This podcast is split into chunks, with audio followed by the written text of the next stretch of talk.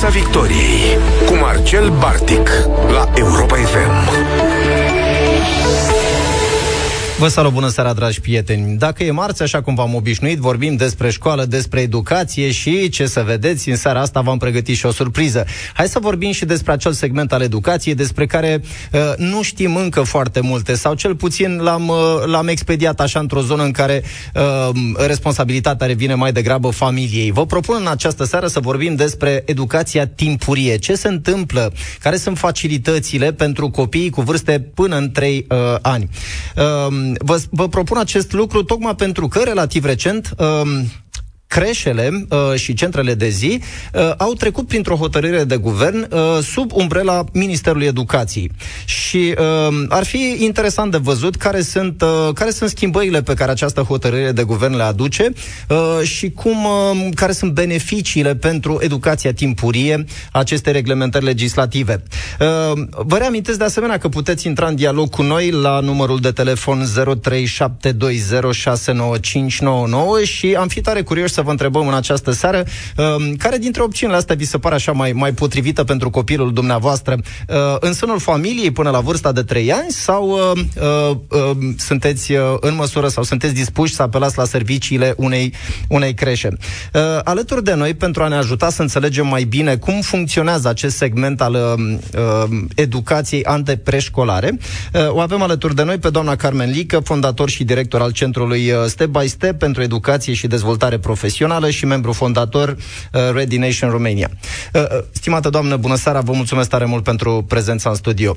Bună seara și eu vă mulțumesc foarte mult pentru invitație. Uh, pentru început, știți, a, aș, aș vrea să ne ajutați să înțelegem un pic mai bine ce înseamnă educația timpurie și uh, înainte de toate trebuie să vă mărturisesc că pentru cei mai mulți dintre noi, primii ani de viață ai copilului înseamnă, uh, nu știu, uh, perioada aia pe care o petrece în sânul familiei, aproape de mamă, de cele mai multe ori aproape de bunici, mici, că na, uh, și mama săracă trebuie să-și mai tragă sufletul din când în când, uh, știm că trebuie să facă primii pași în perioada respectivă, să-l învățăm să mănânce treptat, uh, mă rog, să-l obișnuim cu anumite tipuri de alimentație și cam atât. Ei, ideea asta de educație adusă în, în discuție pare aparent surprinzătoare. La ce se referă educația timpurie?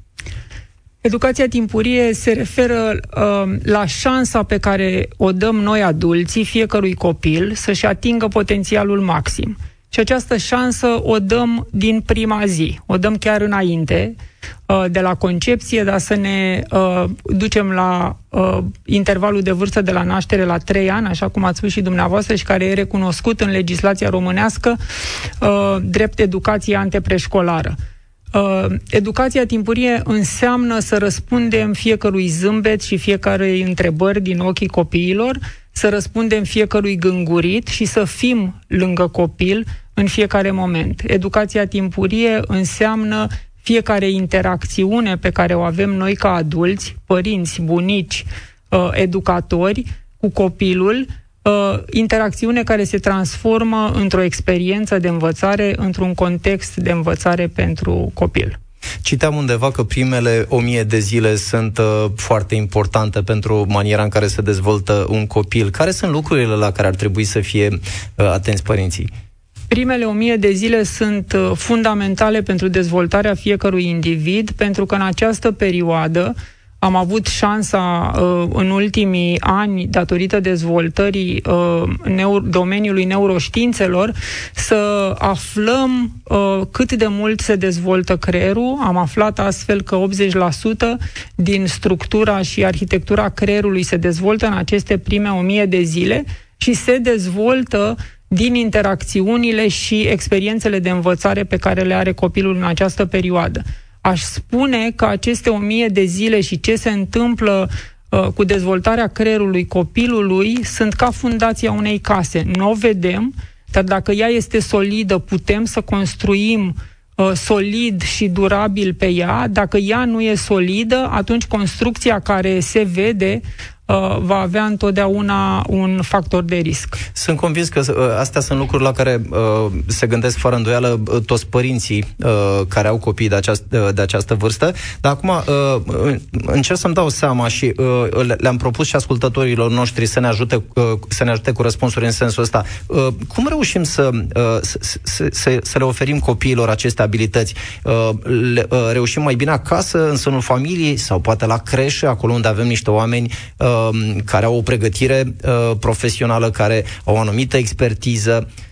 Unde credeți sau care credeți că ar fi cea mai bună soluție? Um, cred că e important ca adulții care stau cu copiii, dacă familia hotărăște să țină copilul acasă sau hotărăște să-l ducă uh, într-un serviciu pentru copilăria timpurie, este important ca adulții care stau cu copilul să-i ofere acestuia uh, susținerea și stimularea, confortul emoțional, să-i construiască încrederea că sunt acolo pentru el și că îl susțin în cunoaștere, îl susțin în descoperire, îl susțin în învățare.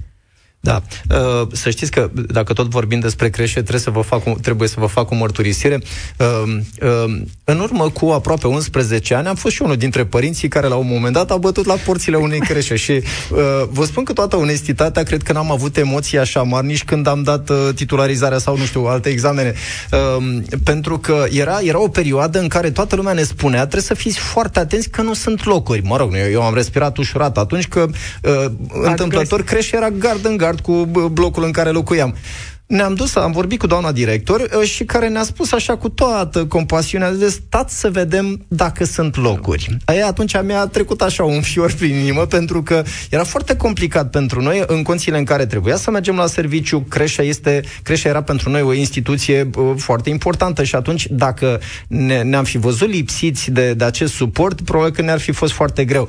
Uh, răspundeam puțin, uh, uh, nu știu, uh, știrile pe subiectul ăsta uh, apărute în ultimul ultimii ani și am văzut că uh, sunt foarte mulți părinți în situația asta. Hai să, hai să dăm un pic uh, timpul înapoi să vedem cam, uh, cam cum era, uh, cam care era numărul de creșe și cam care era uh, statutul lor înainte de această de, uh, hotărâre de guvern și ce se schimbă în bine uh, din septembrie încoace.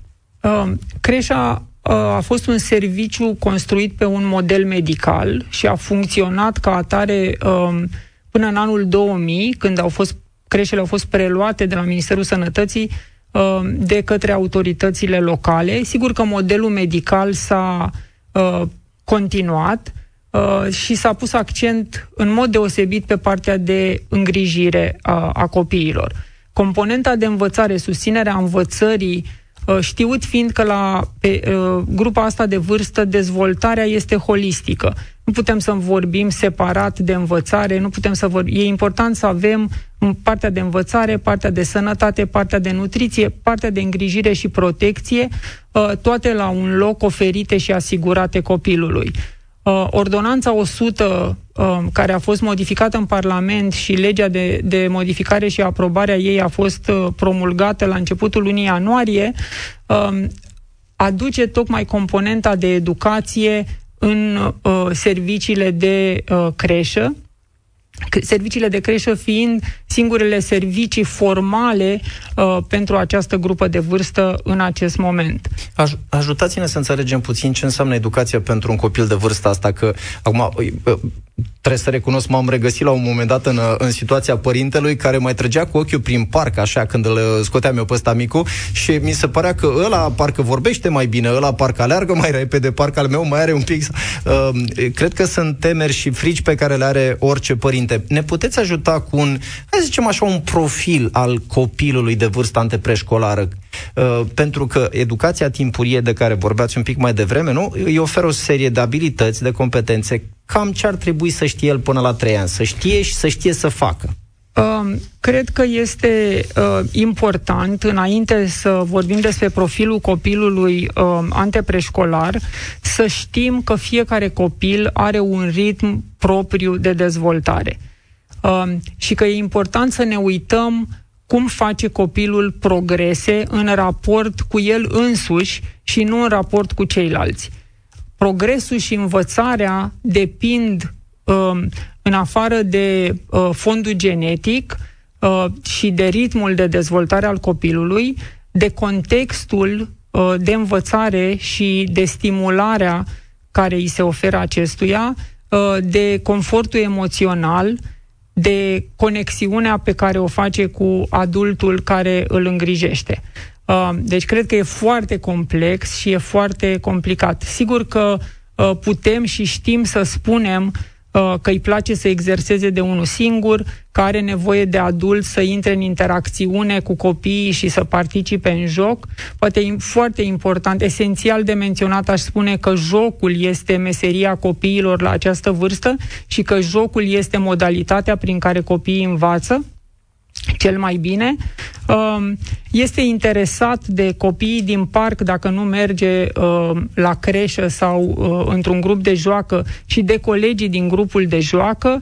Um, folosește uh, cuvinte, respectă reguli, intră în dialog cu adultul, într-un dialog simplu, uh, desigur.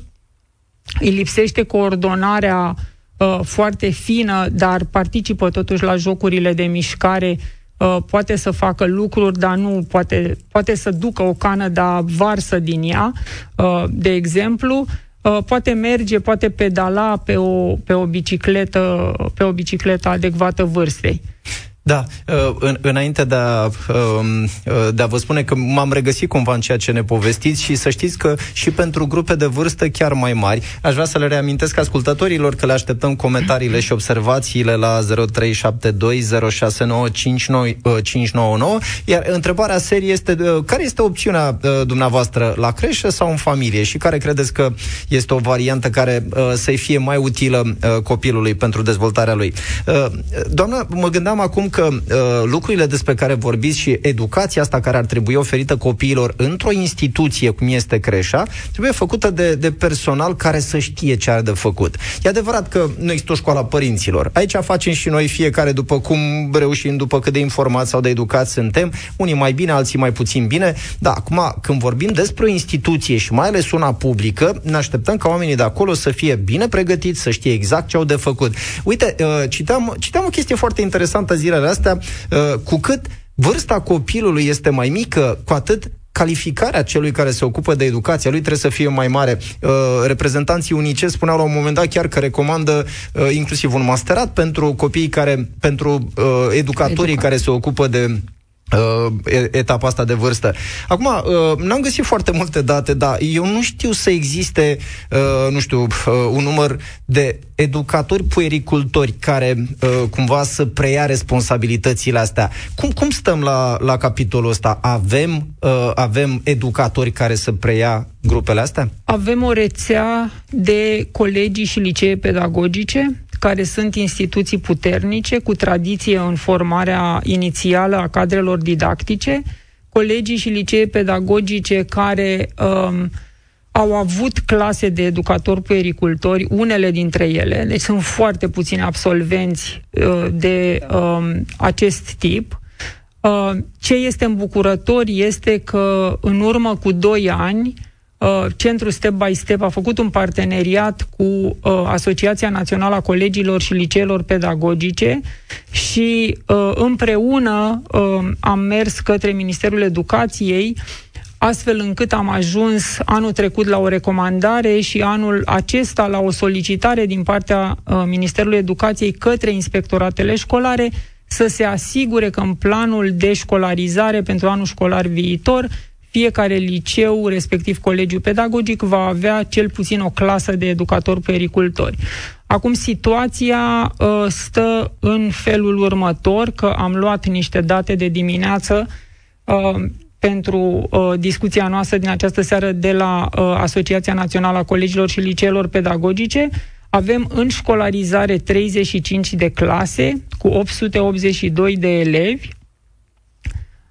5 uh, clase a 12 cu 134 de absolvenți, deci practic asta vom avea în iunie, 134 de educatori puericultori uh, și au absolvit 9 clase anul trecut um, cu 250 de, um, de absolvenți. Um, ce aș mai adăuga aici este că avem această formare inițială la nivel de educator puericultor, avem, cred, două programe de master ne lipsește un program de licență care să specializeze și să, form- să completeze formarea inițială. Avantajul formării la nivelul liceului pedagogic în acest moment este practica pedagogică și faptul că le oferă acestor um, copii um, posibilitatea să lucreze într-o grupă de creșă și să înțeleagă exact ce înseamnă um, susținerea învățării pentru copiii de această vârstă. Da, ar fi interesant de explorat uh, subiectul ăsta cu uh, numărul de uh, profesori, de educatori uh, dispuși să, să vină într-o creșă, pentru că nu e o noutate, uh, ne confruntăm și pe celelalte segmente ale învățământului preuniversitar cu o criză din ce în ce mai accentuată uh, a resursei umane și atunci încerc, să, încerc să-mi dau seama cum au reușit autoritățile, în speță Ministerul Educației, că el se ocupă, iată, mai nou de, de aceste instituții instituții, cum, se, cum, cum va reuși să atragă personal calificat, cu atât mai mult cu cât, iată, e vorba de, e nevoie de abilități uh, deosebite în, în acest sens. Acum, uh, uh, aș fi vrut să revin puțin la, la hotărârea asta de guvern care schimbă cumva niște, niște lucruri. Mă uitam că sunt, dacă nu greșesc, în jur de 395 de, de creșe în, în țară și mă uitam că mai puțin de jumătate există personal calificat. Ori din cifrele pe care le-ați amintit dumneavoastră mai devreme, uh, ne dau așa o notă de optimism, dar cu siguranță nu vom reuși, uh, cel puțin într-un viitor apropiat, să rezolvăm această problemă.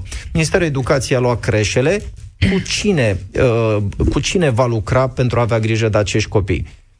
Eu cred că în acest moment ar trebui să ne bucurăm pentru faptul că am pornit pe acest drum. Am înțeles cât este de important să investim în educație timpurie, am construit acest cadru legislativ care permite uh, susținerea componentei de uh, educație în uh, serviciile de tip creșă. Avem standarde uh, de calitate pentru acest nivel de educație uh, și am început demersurile, Ministerul Educației, de fapt, a început demersurile uh, pentru a uh, instituționaliza formarea inițială la nivelul liceelor pedagogice deocamdată. Pe de altă parte, um, există, urmează să apară metodologia pentru operaționalizarea uh, ordonanței 100 și există, să nu uităm, um, ceea ce înseamnă dezvoltare profesională continuă și putem să oferim cursuri pentru personalul existent în creșe și resurse, să dezvoltăm resurse care să-i susțină pe aceștia să uh, susțină la rândul lor învățarea și dezvoltarea uh, copiilor care uh, sunt în creșe. Uh, centrul Step by Step, tot împreună cu Asociația Națională a Colegilor și Liceelor Pedagogice, uh, cu Colegiul Pedagogic Gheorghe Lazar din Cluj, cu direcția uh, creșe din Primăria Cluj-Napoca, uh, a uh, pilotat un program de formare pentru personalul din creșele din Cluj, în perioada mai-iulie 2021.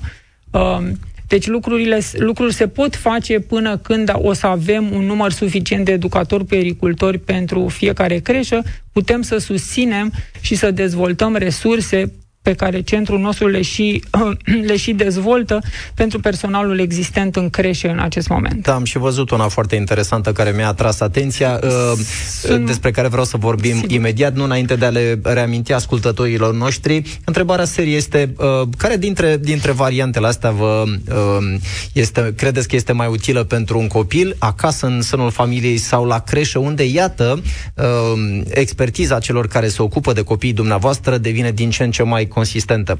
Doamna, am văzut printre oferta de, de, de cursuri pe care uh, le, le oferiți dumneavoastră și una foarte interesantă, unul foarte interesant, uh, instrumente digitale uh, pentru copii de vârstă preșcolară. Acum nu vă ascund că uh, în ultimii doi ani de pandemie, probabil că una dintre cele mai sensibile uh, teme pe care tot le-am discutat cu colegii mei uh, din învățământul preuniversitar a fost fix acest segment uh, uh, al copiilor de vârstă preșcolară, unde cu tot online-ul n-am reușit să-i prindem în niciun fel. A fost foarte, foarte greu.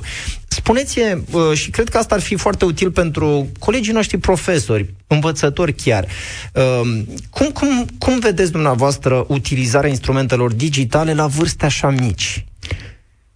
Um, a fost o provocare și pentru noi um, și um, am ajuns la concluzia că trebuie să susținem profesioniștii și părinții ca apoi ei să lucreze cu copiii.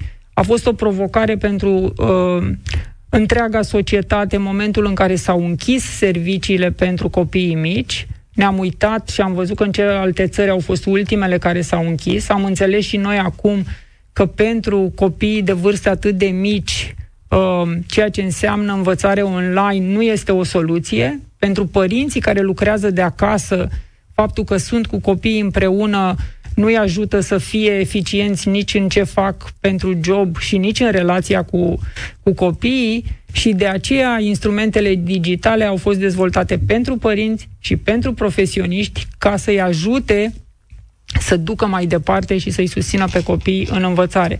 Am uh, dezvoltat uh, niște materiale și niște resurse de învățare prin joc, experiențe distractive de învățare acasă, uh, în care am uh, susținut părinții, cu care am susținut părinții ca activitățile zilnice din gospodărie să fie transformate în activități de învățare uh, sau cu materialele existente în uh, gospodărie să poată să organizeze activități de învățare pentru copii um, în funcție de vârstă. Am avut, avem activități pentru nivel antepreșcolar și activități pentru nivel preșcolar. Da.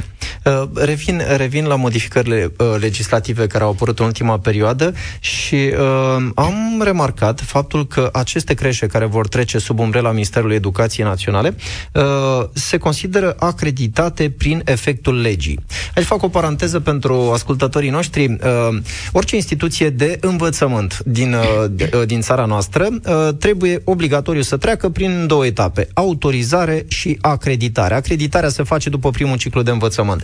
Ori, uh, aceste operațiuni sunt uh, realizate de către ARACIP, Agenția Română de Asigurare a Învăț- uh, Educa- Calității în Învățământul Preuniversitar, și care verifică mai pe scurt dacă instituția respectivă res- respectă standardele de siguranță, standarde de calitate a actului educațional, etc. Tot ce trebuie să se întâmple așa cum, uh, cum e și firesc într-o instituție de învățământ. Acum, încerc să-mi dau seama dacă lucrul ăsta este, cum să spun, dacă lucrul ăsta este un lucru, ceva care avantajează aceste instituții, aceste creșe, pentru că n-ar fi fost poate mai bine să, să le verifice cumva cineva, poate să arunce cineva o privire sau sau uh, urmează acest proces de, uh, de inspecție în perioada următoare? În completarea a ceea ce ați spus dumneavoastră, procesul este autorizare, acreditare și evaluare externă periodică pentru reconfirmarea acreditării obținute. Uh, ar fi fost un efort uriaș să evalueze Aracip, cred, toate creșele la momentul aprobării ordonanței sau înainte de aprobarea ordonanței. Ce cred că s-ar putea face din acest moment este să gândim un mecanism prin care să susținem creșele uh, să ajungă la standardele de acreditare, așa cum au fost ele aprobate în decembrie 2020. Da, înțeleg. Uh, continuăm discuția, nu înainte de a-l uh, invita pe uh, unul dintre ascultătorii noștri de a, uh, să, int- uh, să intre în direct cu noi. Bună seara, Eugen. Ești în direct uh, la Europa FM. Te ascultăm. Bună seara. Da, sunt, uh, sunt pentru învățământul pentru crește, adică se dezvoltă mult mai uh, armonios copiii în, în colectiv.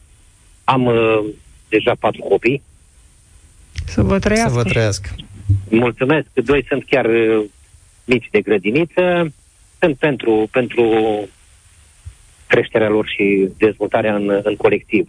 În regulă, e important Iar... ce ne spui, uh, Eugen. Știi de ce? Pentru că mă gândeam, uh, vorbeam uh, cu doamna Lică înainte de emisiune, sunt, sunt foarte mulți părinți care au anumite temeri, au anumite frici, presupunând că în, nu știu, în orașul în care locuiesc sunt creșe și toate condițiile sunt așa cum, cum trebuie. Unii dintre ei sunt efectiv îngroziți de ideea că trebuie să-și lase copilul în altă parte decât acasă. Și e interesant. Spune-ne, uite, nu știu, două beneficii, două lucruri pe care le-ai observat la la copiii tăi din momentul în care au intrat în uh, colectivitate? Socializează mult mai rapid, pierd uh, timiditatea foarte repede, adică devin uh, activi, cum să zic, în, în jurul oricăror alte persoane față de cele cunoscute. În regulă. Inițiază felul de jocuri, le dezvoltă, eu zic că îi dezvoltă fantastic. Am studiat-o, sunt, de exemplu, pentru grădinițele private, de exemplu, care, după părerea mea, au profesioniști. Am înțeles. Uite, asta e o observație A. interesantă. Mulțumesc tare mult, Eugen. Uh, grădinițe private, grădinițe de stat, tocmai ce vorbeam un pic mai devreme de, uh, de, despre faptul că nu prea avem, uh, nu știu, nu prea avem profesori, educatori în uh, instituțiile astea. Iată, Eugen dă un hint interesant, așa, grădinițe private. De ce, de ce lucrurile ar sta mai bine acolo? Nu m-aș aventura să spun că stau neapărat mai bine acolo. Aș spune însă că sunt multe grădinițe private și uh, care sunt foarte preocupate de uh, calitate, uh, pentru că au o relație, un alt tip de relație cu părinții. Uh, cred că sunt uh, mult mai atente să susțină cadrele didactice, sunt mult mai atente și investesc mult mai mult în cursurile de uh, dezvoltare profesională continuă. Uh, sunt și foarte multe grădinițe publice care oferă servicii de calitate și sunt foarte multe grădinițe publice unde personalul participă la cursuri de uh, formare profesională continuă. La asta mă gândeam și eu acum, pentru că nu toată lumea uh, își permite, dacă e să o spunem exact. cu onestitate, nu toată lumea își permite să-și dea copilul la o grădiniță particulară și atunci cumva poate obiectivul uh, instituțiilor care coordonează creșele e să asigure personal la fel de calificat, la fel de dedicat și de pasionat, cum spuneați dumneavoastră mai devreme, și pentru uh, creșele de stat. Suntem în direct cu George. Bună seara! Bună seara, George. Bună Ești seara. la Europa FM în direct. Bună seara. Bună, bună seara dumneavoastră și invitații dumneavoastră. Uh, din experiența mea, am două fetițe de 9 și 6 ani, locuiesc de 8 ani în Danemarca. Uh, sistemul este foarte bine gândit și tocmai de aceea poate, poate, dacă ar da bunul Dumnezeu să schimbe cineva ceva în, în următorii ani. Copiii merg de la 10 luni la creșă, dar nu la creșă, efectiv la o, o bonă care are 5 copii, este de stat, plătită de stat și are până la maxim 5 copii. Ei încep să socializeze, încep să învețe, încep să facă fel și fel de chestii în natură, în or, orice, orice îi ajută. E foarte Iar interesant ce ne spui, George. Este, este gratuit acest serviciu, nu? Este asigurat de stat? Nu, nu, nu. Noi plătim o parte din... Deci noi oricum plătim taxe foarte mari, ca și voi, de fel. Așa. Românii din România. Dar noi plătim o parte din... Uh, în funcție de venit. Plătim o, o parte uh, anume, iar restul uh, cotizează statul persoanei respective. Și copiii de la 2 ani și 10 luni merg la grădiniță până la vârsta de 6 ani când începe clasa 0. La grădiniță ei deja știu foarte, foarte multe chestii. Deja uh, se comportă altfel în societate. Deja, uh, plus că ei, uh, înainte de a intra în grădiniță, ei merg în vizită la grădiniță să cunoască înainte terenul, să vadă prof- viitorii pedagogi care iau, să vadă colegii și așa mai departe. Da, uite, o, o sugestie foarte interesantă și pentru, și pentru noi. Ar fi, da, ar fi ideal, că da. noi personal ne-a ajutat foarte mult, pentru că mămicile, în general vorbim, da, care stau în concediu de maternitate, păi mămicile la vârsta de 10 luni a copilului poate să-l lase la, cre- la bonă de la ora 6 jumătate, când, dacă începe programul la ora 7, spre exemplu, până la ora 4 jumătate, ca să ai timp. Dacă tu termini la ora 4, la jumătate de oră pe drum, estimativ. Uh, plus minus. Dar uh, sistemul este foarte, foarte bine gândit, la fel și cu after school-ul. Uh, avem uh, de la clasa 0 până la clasa a 3-a, inclusiv, uh, after school, înainte, adică tot așa de la ora 6 jumătate până să înceapă școala la ora 8, merg la after school, iar după ce termină școala, vin la after school până îi, îi luăm noi părinții. Da, în regulă. Mulțumesc tare mult, George. Foarte, foarte interesant ce ne-ai povestit. Iată un, uh, un exemplu de bună practică din, din Danemarca. Um, și mă gândeam cât de, cât de fain ar fi, iată, să avem posibilitatea uh, ca, nu știu, copiii noștri uh, să meargă să vadă cum e la grădiniță. Uh, eu mă gândeam că uh, ideea asta este uh, fantastică și pentru cicluri de învățământ, poate chiar mai, uh, mai mari. Copiii de la, de la clasa 4 să viziteze uh, clasele de a 5 să-și cunoască și, profesorii. Și profesorii să meargă în clasa 4 să-i vadă pe copii cum funcționează în context de învățare. Deci tranziția de acasă la serviciu de educație timpurie, da, fie că e creșă, fie că e grădiniță. Și după aceea tranziția de la un ciclu de învățământ la altul sunt esențiale în asigurarea confortului emoțional și construirea încrederii copilului în ceea ce urmează să, să îi se întâmple. Exact. Uh, uh, în alternativa step by step, în școlile în care există uh, alternativa step by step, acest lucru se întâmplă în mod firesc. Profesorii uh, de la gimnaziu sunt invitați încă de când sunt copii în clasa a treia să participe la ore, să-i cunoască pe copii uh, și copiii să-i cunoască pe profesori în așa fel încât tranziția să fie una lină și confortabilă pentru ambele părți. Da, uite, ă, asta, asta e, cum să vă spun, e, e un exemplu atât de fain și mă gândeam la un moment dat că e, atât de simplu de pus în practică și l-am putea face și noi în școlile gimnaziale Absolut. sau liceele noastre, Absolut. fără să fie nevoie de cine știe ce metodologie sau cine știe ce directivă venită exact, de la minister. nu e nevoie de o decizie a niciunei autorități. Este vorba numai despre preocuparea școlii, personalului, uh, de a construi cele mai bune mecanisme, astfel încât tranziția și învățarea să fie un proces uh, confortabil și uh, pentru toată lumea. Da, iată, una, una dintre ideile pe care noi le-am, le-am tot repetat aproape obsesiv aici în, în Piața Victoriei la Europa FM, școlile, uh, școlile grădinițele uh, din, din țara noastră au au o autonomie de care nici măcar nu conștientizează și probabil că dacă ar explora-o cu mai multă atenție, sunt convins că uh, a reușit să facă lucruri foarte faine. Uh, mai avem, uh, intrăm în, uh, în direct cu Daniela, Daniela care uh, lucrează chiar la o creșă și ne poate oferi mai multe informații despre uh, ce se întâmplă cu copiii acolo. Bună seara, Daniela, mulțumesc tare mult că ai intrat în direct cu noi. Bună seara! Bună seara și eu vă mulțumesc că am putut să intru în direct. Vă ascultăm. Uh, lucrez, Uh, nu trebuie să luăm exemplu din alte părți. Pentru că noi, până în pandemie, funcționăm în aceeași, funcționând în aceeași clădire cu program prelungit, mereu îi duceam pe cei mari din grupa mare să vadă unde o să se ducă. Deci asta nu trebuie să ne învețe cineva, trebuie să știm noi că trebuie să facem așa. Excelent. Păi exact. vă felicit dacă ați făcut lucrul ăsta, pentru că mă gândeam că lucru, da, da, dacă un procedeu de stat atât de simplu ar putea fi extins la nivel de sistem, mă gândesc că lucrurile s-ar schimba. Uite, lucruri mici. E nevoie de lucruri mici. Uh, Daniela, povestește-ne un pic cam care, sunt, care au fost provocările pentru voi în, nu știu, în ultimii doi ani de pandemie.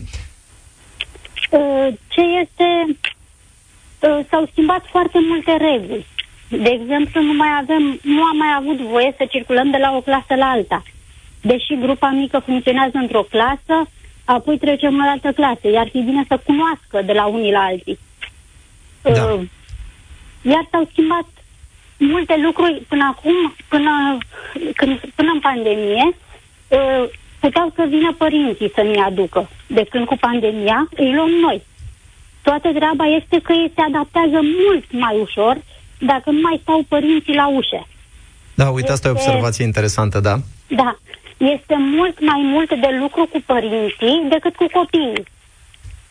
E interesant. Da, îți mulțumesc tare mult, Daniela. Uh, stimată doamnă, vorbeam, cred, și un pic mai devreme despre uh, fricile, temerile părinților. Deci, cu alte cuvinte, atunci când vorbim despre uh, educația timpurie și copiii de vârstă antepreșcolară, cred că ar trebui puțin să facem un pic de școală și cu părinții. Nu? Vă spuneam mai devreme, nu, nu ne naștem părinți, nu ne învață nimeni e, cum să facem e, lucrurile e, astea. E practic singura meserie pe viață pentru care nu te duci la nicio școală. Chiar am avut o discuție uh, zilele trecute cu colegi colegii uh, din birou și chiar mă gândeam că uh, obsesia asta noastră pentru școală, pentru lucruri serioase și cumva cum ne gândim că uh, în zona de educație timpurie lucrurile nu sunt atât de serioase, mă gândeam dacă am propune o grădiniță a părinților, oare ar fi interesant pentru cineva în loc de școala părinților, că avem școala părinților. Uh, revenind, cred că e foarte important ca uh, personalul din creșă să construiască un parteneriat real cu părinții, să ofere informații și să ia informații de la părinți despre ce se întâmplă cu copilul, în așa fel încât învățarea să fie susținută acasă și continuat ce se întâmplă, în așa fel încât să se informeze în permanență părinții cu profesioniștii în beneficiu copilului.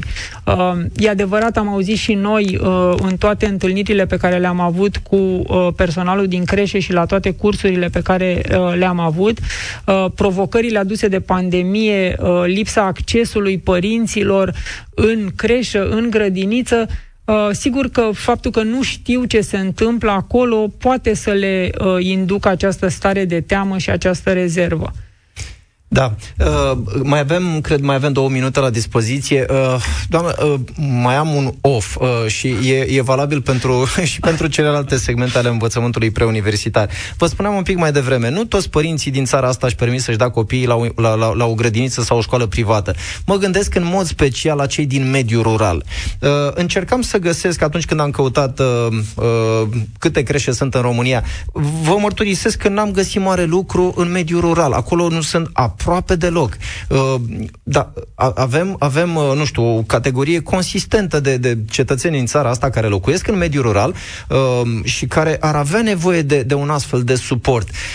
Și mi-am amintit că în Planul Național de Redresare și Reziliență au fost acolo alocați niște bani pentru construirea unor creșe. ar putea aceste creșe uh, fi construite și uh, în, în, în mediul rural?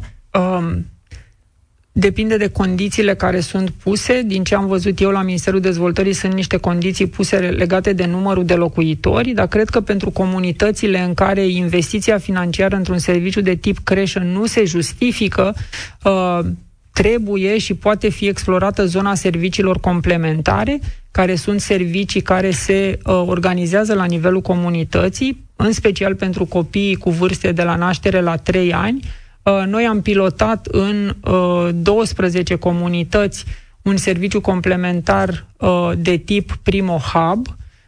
Dintre acestea, șase sunt în mediul rural, servicii care au fost organizate ca urmare a analizelor de nevoi făcute la nivelul comunității, ca răspuns la nevoile identificate de comunitate. Deci există soluții, trebuie numai să ne ducem uh, uh, și să explorăm zona aceea împreună cu autoritățile locale. În regulă.